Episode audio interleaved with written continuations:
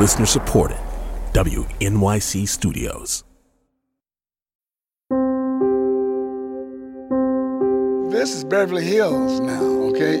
As far as it, I mean, just the cost of living here is just ridiculous. Used to be nothing but a swamp when we were kids. Now look at it now, God. This is not just a crisis of affordable and accessible housing. This is also a crisis of displacement and eviction. So this is a couple of businessmen, brothers, that are also like known vulture landlords in this neighborhood. So we wanted to bring attention to that as well. If you think you might be a gentrifier, don't move into a neighborhood and then complain about the way that it is, you know, and shop at the local grocery store and don't get upset because you can't buy this kind of coffee or, you know, can't visit an art gallery. You know, Los Angeles is a city that is kind of rooted in history and rooted in its communities. And if you uproot those communities and you uproot those people, you're tearing out the heart of Los Angeles. There goes the neighborhood. There goes the neighborhood. There goes the neighborhood. There goes the neighborhood. Tenants, now, uniting on the ground.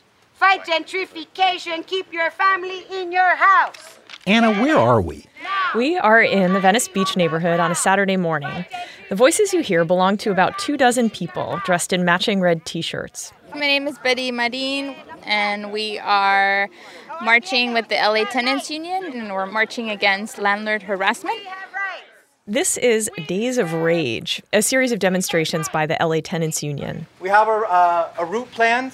We're going to go up here, turn left, and go down towards the beach. Instead of just waiting for, say, the city council to come up with a way to bring down housing costs, groups like the Tenants Union are out organizing. What we're doing right here is the beginning, I believe, of the end of gentrification. Their solution to high housing costs starts with letting people know they're mad as hell. They're out protesting and pressuring landlords. This is the third time that this same letter has been given to the owners. The letter is simply stating that the residents of the building formed the Tenants Association. And as such, like these demonstrators, a lot of people in LA just want exorbitant rents, evictions, and displacements to stop. But how do you solve a housing crisis? That is what this episode is about. Our city is not for sale.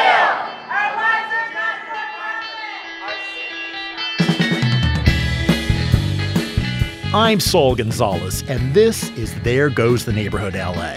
This is our final episode of the season, and we're going to use it to solve LA's housing and gentrification crisis once and for all.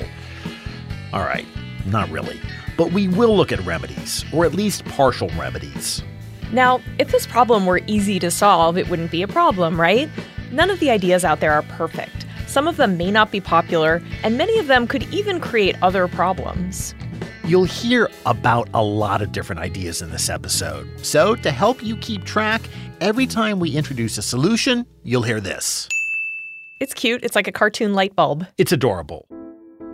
Now let's go back to that Days of Rage protest on behalf of renters. Anna, what are those demonstrators and their allies fighting for exactly? What do they want to see happen? Well, renters make up about half of LA households. That's a huge number, millions of people. The Tenants Union wants to harness all those people to fight for rights for tenants. And a big focus for them is trying to preserve and expand rent-controlled apartments. That's one of their proposed solutions to the housing crisis.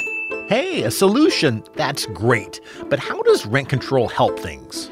Well, groups like the Tenants Union see rent-controlled apartments as one of our best sources of affordable housing. In these units, rent increases are limited to 3% a year. So if you live in one long enough, you end up with a great deal. In LA, though, only apartments built before 1978 are rent-controlled, with a small number of exceptions. So why can't the city council just apply rent control to new places that are built?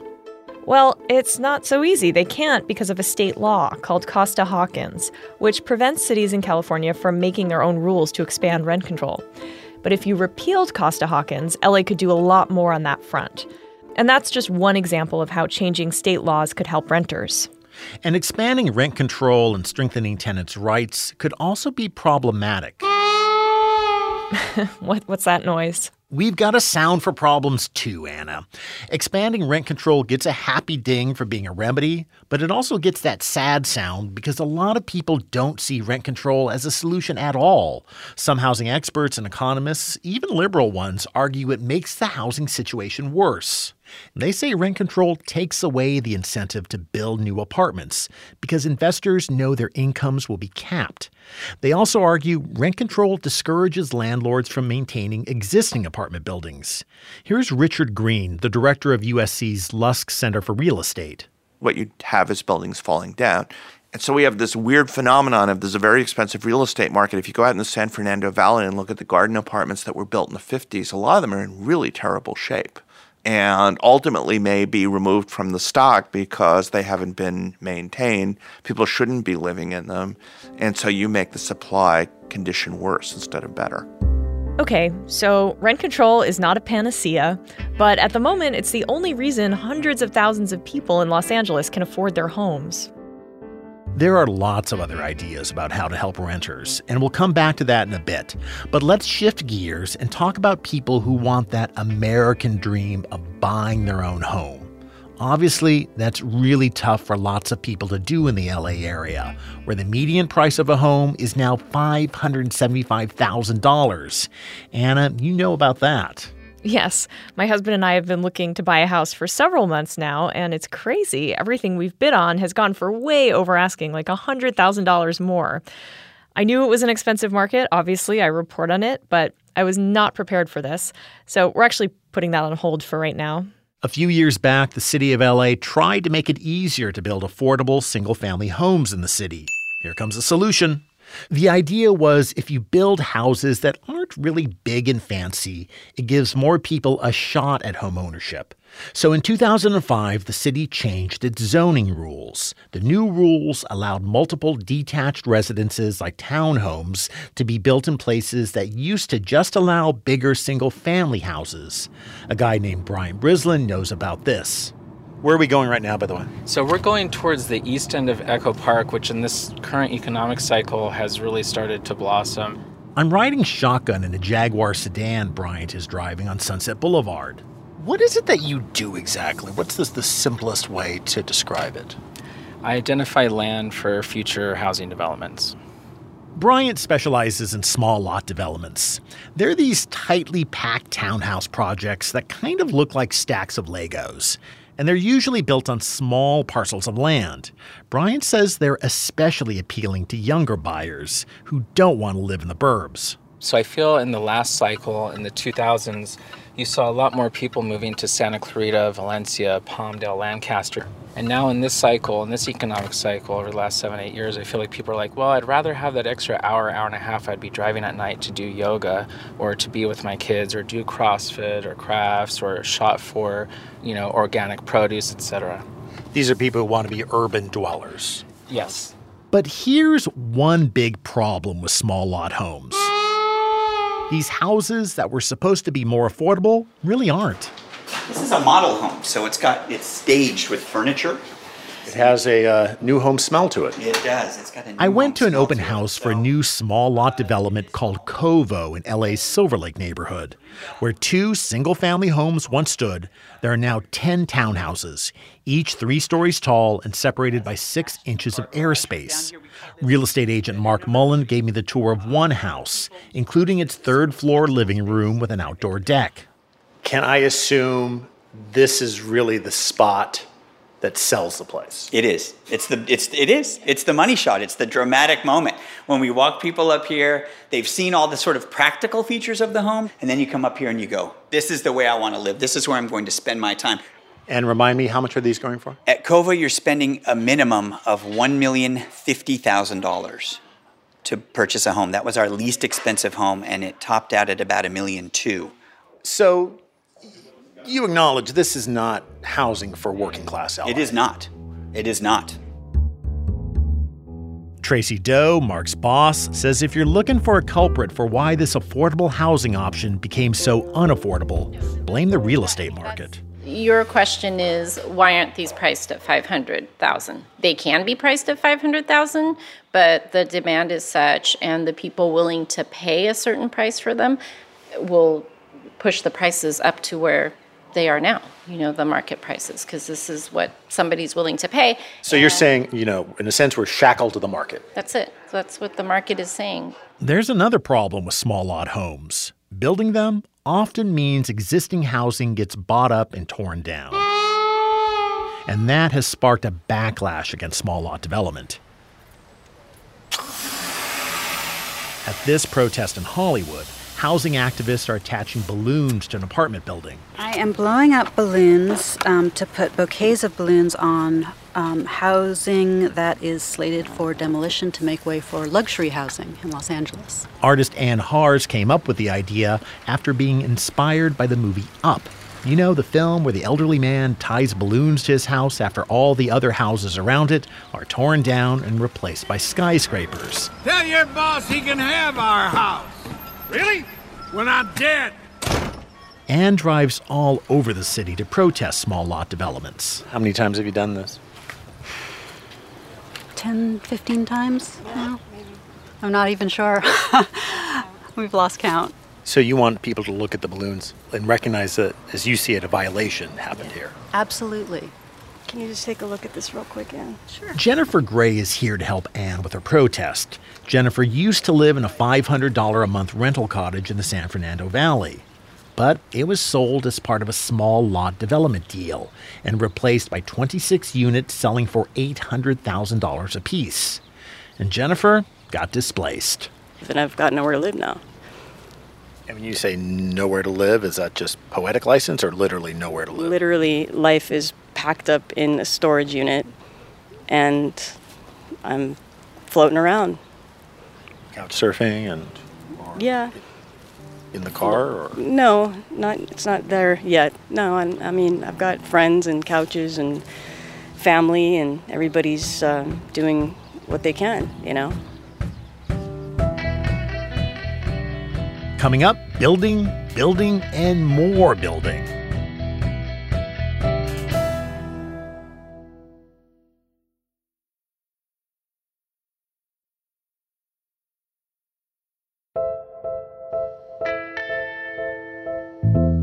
When you talk to experts about LA's housing crisis, the one big idea that keeps coming up again and again is that we just need to build a hell of a lot more housing. Yeah, you heard about this in episode 1. For decades, California, including Los Angeles, hasn't built enough housing to accommodate its population. Now, the city of LA does have a target, building 100,000 units of housing over 8 years. That's over 12,000 new homes a year. But Brent Gaisford, the director of the activist group Abundant Housing L.A., says those goals are small ball. If we just want to keep rents flat, we need about double that. We need 25 to 30,000 units a year. And that's just to tread water. That's just to tread water, exactly. So that 100,000 units is really a continuation of the status quo. It's not the change we need if this problem is going to get better. It's continuing to dig ourselves into the hole. What's a figure you would put on the table and say, that's the target we have to reach? If I had to pick a number, I would say 25,000 units a year, double. That's probably not going to make the rent go down. That'll probably keep it where it is, which is unaffordable to a lot of people, right? But if we can keep the rent where it is, and hopefully incomes will start to rise, the problem can start to get a little better for some folks. I would love to see us build 30,000 units a year, but let's start somewhere. Of course, if developers could build 30,000 units a year, they would. They can't for many reasons, including community opposition, environmental restrictions, and parking requirements that tack on big costs. Small lot development, those townhouses we just talked about, were one idea for making it easier to build and wedging more houses into central LA. Here's another one. Yeah, trains. Many planners say it's a no-brainer to put a lot of housing close to LA's expanding system of light rail. I think our stations can be ground zero for seeing how great compact urban design works and how you can have a lifestyle with other mobility options besides getting in your car. That's Jenna Hornstock with Metro, LA County's transportation agency. It's her job to get market rate and affordable housing built near LA's rail stations. And why does Metro care about this? Its job is to get people from point A to point B, after all, not house them. Well, Jenna's pretty candid about one answer. It's in Metro's self-interest. We want people to take public transit, so if you locate they live, work, and play at transit, near transit, they're more likely to use transit. So for us, it's ridership, right? That's the barest connection, like the most base connection to having real estate development on our property. Next stop is Culver City Station. Connect here with Metro, Culver City, and Santa Monica Big Blue buses. Metro has overseen the completion of 17 projects with a housing component near train stops, and it has more than a dozen others under construction or on the drawing boards. But of course, there's a problem. Housing experts say public transit often makes existing homes along the rail routes more expensive. Because the value of that land is increasing, and thus it's putting a target on all the existing affordable housing. Larry Gross is the executive director of the Coalition for Economic Survival. It's a housing advocacy group that's closely watched development and investment along the rail routes, both those that are already open and those getting built. Well, it's just developers who are buying up the land now and just sitting on it, waiting for the value of that land to increase as the stations are built in that area. And you see that now? Yeah. There's sort of a tidal wave on the horizon. As soon as those stations are going to be built, they're going to be pushed out because they're then going to see the opportunity to cash in on building this luxury units next to these stations. I brought Larry's worries up with Jenna Hornstock back at Metro. We've committed on our land that 35% of the units built on Metro-owned land will be affordable to low-income families. So with the land that we can control, we're saying we're making a commitment to affordable housing, and that commitment is made in spite of how challenging it is to have enough public subsidy to do it all. So it stands to us to figure out with our city partners how to make that happen. Please stand clear. The doors are closing. That concern about new housing projects at train stops driving up prices, that applies to lots of new developments. Many people push back against the idea that we need to build more because what they see getting built right now isn't making things cheaper. In fact, it's often doing the opposite. Here's Damien Goodmon, a political consultant and executive director of the Crenshaw Subway Coalition. That's a residents group formed to influence how a new train line going through South LA gets built. Even though many of these projects don't require any type of teardown, just the imposition of them, given their scale and the fact that it'll be priced out well outside the level affordable to local residents, unleashes a wave of gentrification. He's studied 5 of the biggest projects planned for Los Angeles right now. He agrees they'd add a lot of new housing, but says they'll also displace a lot of African American and Latino residents. Almost all of these projects are nearly 100% market rate. Market rate, as we say in our meetings, means not for us. And so when you get into the question of gentrification and the concerns of community, it's not difficult to understand why most people, the cry is, yeah, you can build, but don't displace.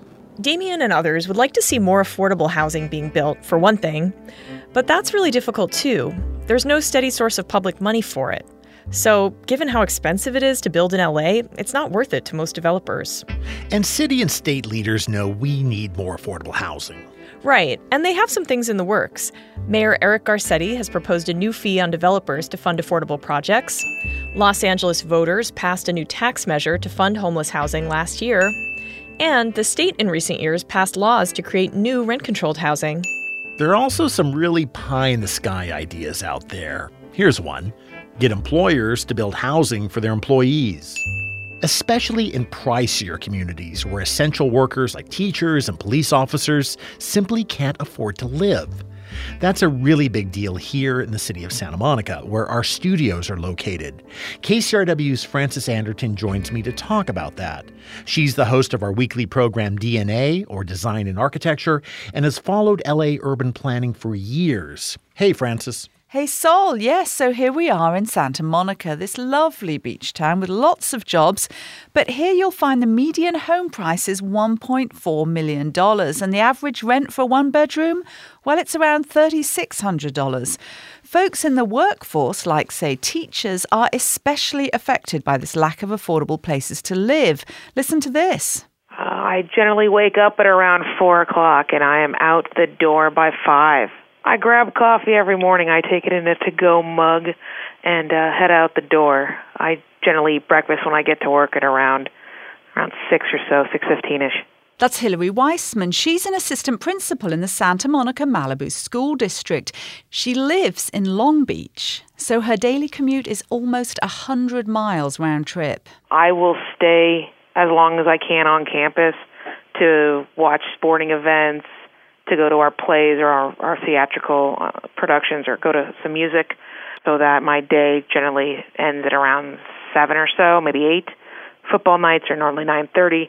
That makes my drive and preserves my sanity to maybe around an hour and 15 minutes. If I leave school anywhere between 4 and 6, I'm looking at near, 2.5 hour to 3 hour commute home. It's like Hilary has this daily Lewis and Clark expedition just to get to work.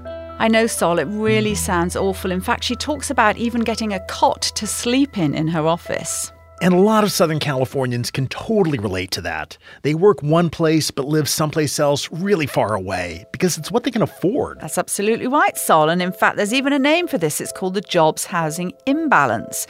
Now let's go back to Santa Monica. This is a city of around 94,000 people. But by day, that population jumps to an estimated 250,000.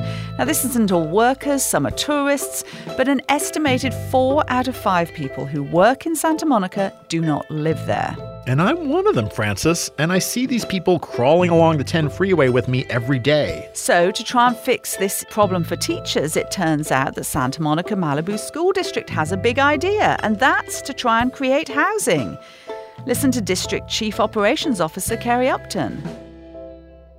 We've begun considering how we might actually help support our teachers, our staff members, by providing housing closer someplace in Santa Monica.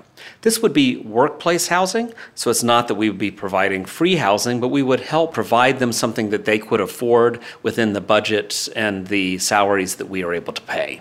This is all really speculative, so let's put a problem noise here. And I mean, it's hard enough getting health care coverage from employers, right? Much less a place to live. Yes, I mean, there's no shovels in the ground yet. This is at a very early stage. But as I understand it, it is possible for the school district to actually consider doing it because they already own some land. Other cities have done it on a small scale. Los Angeles Unified School District, for example, has built a couple of apartment buildings for its staff. You know what this reminds me of? It's that classic early 20th century company town model. You're absolutely right. It's not a new idea. Back in the day, the movie studios built housing close by for their employees. And in Santa Monica, in fact, workers at Douglas Aircraft, now Santa Monica Airport, lived in houses built for them. Now, that neighborhood has since become one of the most expensive areas in the Southland. Thanks, Frances. Great to talk to you, Sol. There are all kinds of other housing solutions we didn't even get into, like community land trusts. That's when a nonprofit buys property to keep it out of the private market. Then the nonprofit builds housing on it and sells only the houses but not the land for a cheaper cost. Another idea, distributing more Section 8 vouchers, which subsidize the cost of rent for low-income people. Others want to see bigger investments in public housing and opening up public housing projects to people earning a wider range of incomes. Then there's the idea of providing people with a guaranteed basic income. Everybody, no matter what their income, working or not, would get a minimum paycheck that they could use for essentials like housing. So many solutions. Listeners, we know you have solutions too. You've posted them on our Facebook page. KCRW's Caitlin Schamberg, who does our social media, talked to some of you. My name is Katie Adams, and I live in Boyle Heights.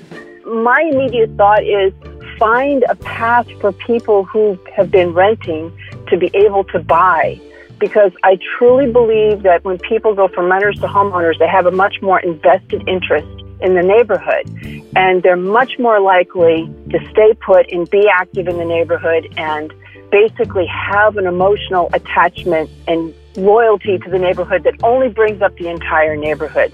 It only helps the neighborhood when people feel invested in it. My name is Carl Fearman, and I live in Limerick Park.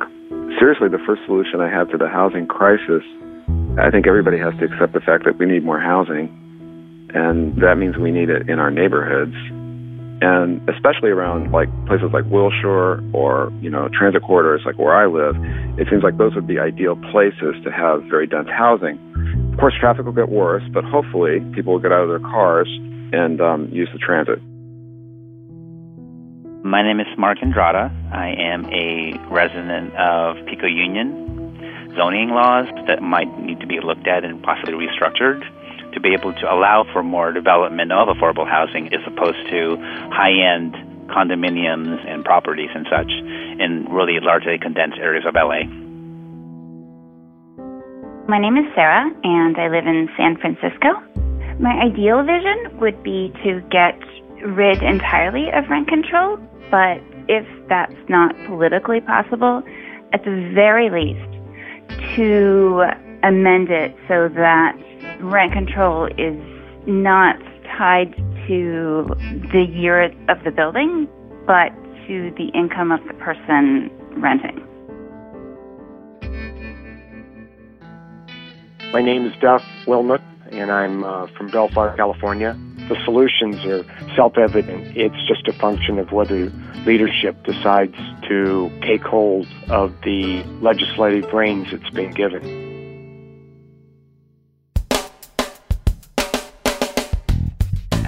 As we said, this is our last show of the season, but we're not walking away from coverage of housing and gentrification issues in LA and the rest of the country. They're simply too important to ignore, so stay tuned.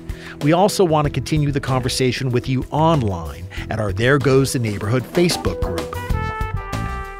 There Goes the Neighborhood's reporter is Anna Scott. Our producer is Miguel Contreras. Celeste Wesson is our editor. Sonia Geiss is our managing editor. Our recording engineers are Ray Guarna and J.C. Swadek. At WNYC Studios, our producer is Paige Cowett. Our executive producer is Karen Frillman.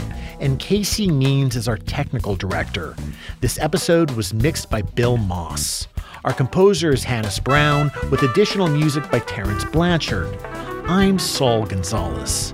This series is supported by the Conrad N. Hilton Foundation. Thanks for listening.